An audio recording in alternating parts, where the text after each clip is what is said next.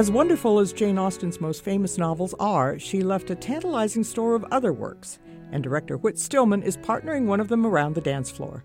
His film Love and Friendship, which opens Friday, takes the Austen novella Lady Susan, which is a collection of letters, and turns it not so much into a sentimental romantic comedy, the usual Austen treatment, as a biting comedy of manners. It's a long way from Stillman's 1990s urban trilogy, capped by The Last Days of Disco, but as with that film, Stillman also fleshes out love and friendship in book form constructing an impassioned plea from the conniving Lady Susan's nephew to deodorize her scheming reputation, deserved though Jane Austen knows it to be.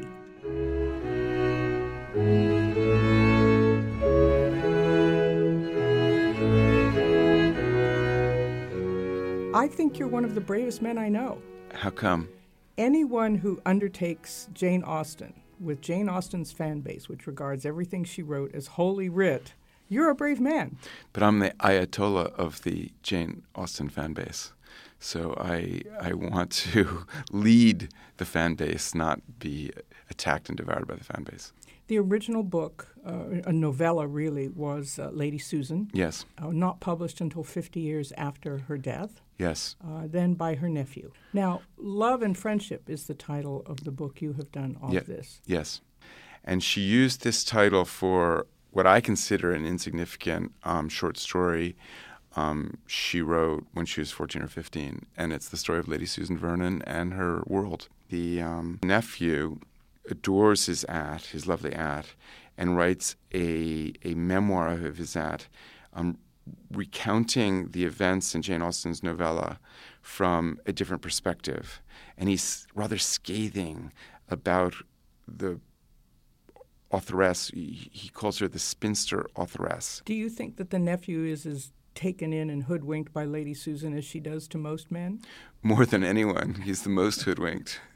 and uh, I sort of was also sending up this thing when you find it in the world today. There are absolutely reprehensible people in the world today, and you find these people who manage to turn everything upside down so the reprehensible person is the victim and all these other people are the bad people. And uh, I've seen this in private life too, where it's not enough to injure people, you must insult them too. You must just sort of uh, uh, malign them and misrepresent them. And so um, there, there's a lot of this going on, or in private life, the people who sort of deprive other people of inheritances and always have a good reason for doing it. And we actually find that in Sense and Sensibility, the, um, the, the, the sister-in-law who um, persuades the elder brother not to honor his uh, promise to Elinor and Marianne's uh, f- father to take care of them, which sets up the predicament of sense and sensibility, which in my mind is the other is the is the great um, romantic Jane Austen uh, adaptation. The Emma Thompson, Ang Lee Sense and Sensibility is a film I adore. Margaret, are you there? Please come down. John and Fanny will be here soon. Why are they coming to live at Norland? They already have a house in London. Because houses go from father to son, dearest, not from father to daughter. It is the law. If you come inside, we could play with your atlas. It's not my atlas anymore. It's their atlas. It doesn't sound like you're making this as a romantic comedy. Comedy, yes, but the romance seems to take a back seat. Yes, there are weddings, though. We, we promise weddings. so often, any film based on a Jane Austen work is immediately classified as a chick flick. I know. And this thing I've been fighting because I see some of the distributors who are more sort of broad bore and not being specific about the film just immediately do that in default mode. And I think it sells the film short because, yes, I mean, I think definitely Jane Austen fans and and women who like other romantic stories will like this. But I think that the unique charm and interest of of this film is the sort of British sketch comedy side that I think many guys will like. I mean, I think it's it's sort of open to both sexes. This film, a lot of guys like Oscar Wilde plays, and they like Monty Python and and um, Ricky Gervais and, and and comedy like that. I wish to complain about this parrot. What I purchased not half an hour ago from this very boutique. Oh, yes, uh, the Norwegian Blue. What's wrong with it? I'll tell you what's wrong with it, my lad. It's dead. That's what's wrong with it. No, no, it's, it's resting, look. Look, my lad, I know a dead parrot when I see one, and I'm looking at one right now. There is one man's role that's more important in your film than it was in Austen's book. Because in the course of making the film, the Sir James Martin character became very big. Because we had a wonderfully funny um, British actor playing him who added, you know, he sort of gave uh, flesh and the bones of the character. This reminded me of many such uh, accounts one learns in childhood. Perhaps the most significant in forming one's principles is that of the old prophet who came down from the mount with tablets bearing the Twelve Commandments, which our Lord has taught us to obey without fail. Twelve commandments. Mm. Excuse me, but uh, I believe there were only ten. Really? Only ten must be obeyed. Excellent. well, then, which, which two to take off? Perhaps the one about the Sabbath. I prefer to hunt. This was Tom. Tom Bennett. And we were so thrilled with what Tom Bennett was doing.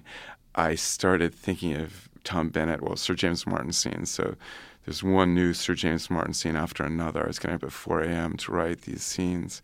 And it really colored the film, and it does make it different than the Jane Austen novella. You were drawn to this book a long time ago. This has been more than a dozen years in the works. Yes, although I don't want it to seem like a 12 years in the salt mines because I think the idea with this adaptation is that it was going to take a long time to sort of peel away the layers of epistolary and the layers of excellent material just to get to the terrific material. So I think it is a funny story. And particularly for people who like reading completely ludicrous footnotes because the greatest pleasure I had were the very pompous and, and silly footnotes throughout. So if anyone likes reading footnotes, this is definitely the book for them. There have been a lot of films of Jane Austen, but most of them centering on the two best known novels, Pride and Prejudice and Sense and Sensibility. Is this a little outside of that realm, perhaps? It's way outside. Um, so it hasn't been adapted before, and it's not much read. And I only happened to discover it when I went back to reconsider Northanger Abbey, and I found it um, in the backs as a sort of append- appendix or DVD uh, deleted scenes kind of add-on. And um, it's not always very well treated by critics and commentators but I think within it is some truly funny uh, material. When I read it, it is as if she was channeling Oscar Wilde 80 years ahead of time. And Oscar Wilde was my, my sort of first love as a young reader. And um, that I went on to love uh, Jane Austen. It's sort of wonderful, this sort of comedy coming from her. I mean, all her books are comic. Often the comic side gets dropped in the film or television adaptations. And in this case, it's a different kind of comedy. It's sort of wicked comedy and uh, seems very Wildean.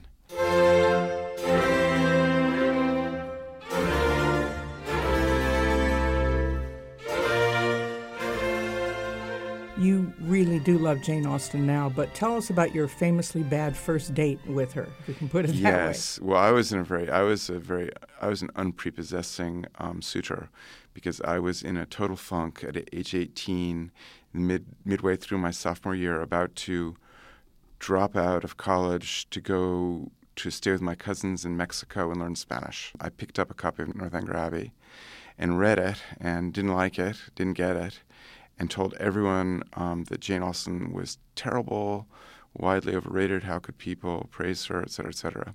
The typical, the typical thing. And then um, finally, four or five years later, I read Sense and Sensibility and Pride and Prejudice, probably my, my kind elder sister recommending them again.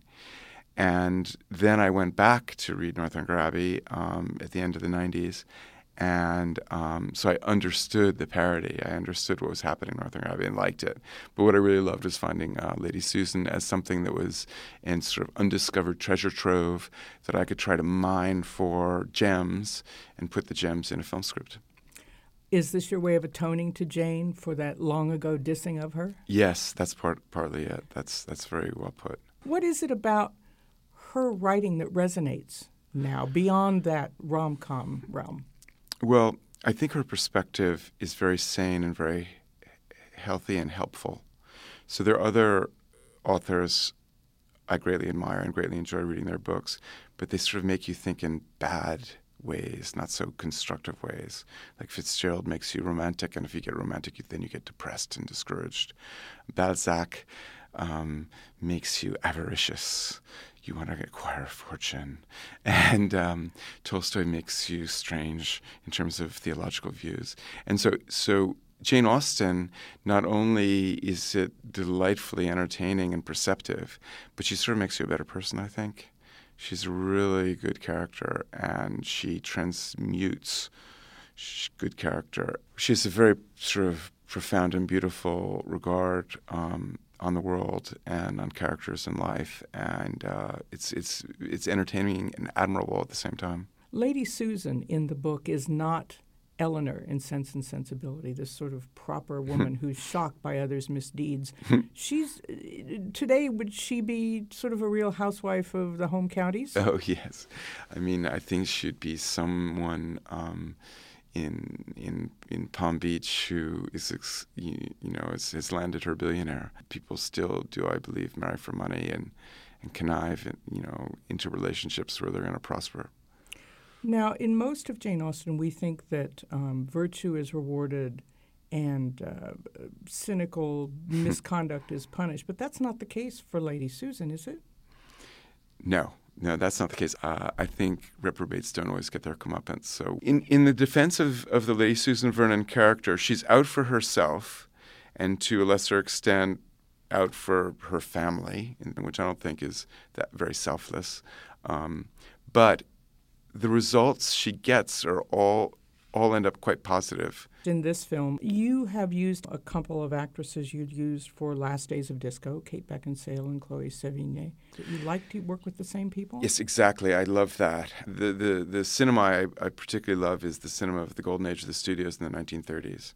And one of the really nice things about it was the way um, teams of actors and directors and, and crew people worked together again and again. Kate Beckinsale is just fantastic as uh, Lady Susan Vernon, and Chloe Sevigny is wonderful as her co-conspirator Alicia um, Johnson. And, and, you make her an American. Too. Yeah, I do. I mean, there wasn't that much about her and her background in um, in the novella. The the storyline we have is that Alicia Johnson was originally Alicia Delancey of the American um, Delancey family. She's one of the um, many prosperous, um, rather distinguished Tory exiles who, who returned to London. She's an American from the Connecticut branch of the Delancey family. Although even the best bred Americans don't sound particularly fine, there's a freshness to her manner which I find rather tonic. Her family were treated outrageously there during the late war, punished for their very loyalty to the crown. Americans really have shown themselves to be a nation of ingrates. Only by having children can one begin to understand such a dynamic. You did a novelized version as well of The Last Days of Disco, and now you have this one. Is that sort of a future for filmmaking that you have companion pieces for people to read? I hope it's not a trend. I hope it can be sort of our unique thing, our, our unique folly. Jane Austen seems second only to Shakespeare as a literary engine and an economic engine. I think there's a Jane Austen reality camp. There's Jane Austen merchandise. She only seems to be getting more and more popular. Well, I think a lot of us who, who, who, who love her, her books hate all that a little bit. I mean, I didn't see that film about the sort of Austenland or whatever it was, but maybe it was very good. But um, just that whole, whole idea of exploiting her that way, I, I, don't really like at all. And I think it sort of cheapens things and distracts from what the real attraction is. And I think it's a bit worrisome when something becomes, you know, an amusement park ride. If you were to make this as a contemporary film, this would be a bed hopping R rated movie. But oh, heaven oh. forfend! I'm so proud of my PG rating. It's my first PG rating, and I'm really happy to get it. You did clutch and, your heart when I mentioned an R rating. Yes, I had an experience with an R rating. Um, I very foolishly put in scandalous images that weren't very important in our film, The Last Days of Disco. Um, because everyone told me about all the scandalous things that went on in those days, although I never saw it, to be honest. I never saw the scandalous things. And um, I saw that my daughter's young friends were not allowed to go see it because it was R rated, and our film was really directed at 15 year old girls to give them you know good advice about what not to do socially. And so it pained me to have the r rating and have it limit the audience that way. Will your name appear side by side with jane austen's on the cover of love and friendship? Here we have it. Um, so my name is rather small which is good. And so it says um, it has my name it says love and friendship in which Jane Austen's Lady Susan Vernon is entirely vindicated. Your name and Jane Austen's on the same book cover. Isn't that a bit of a thrill of immortality? No, I don't think so at all. I know her name is immortal, but I don't think mine is.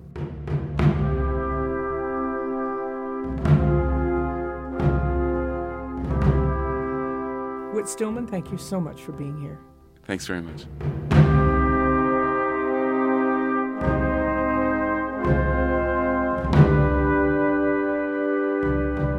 Patt Morrison Asks is produced for the Los Angeles Times by Patt Morrison.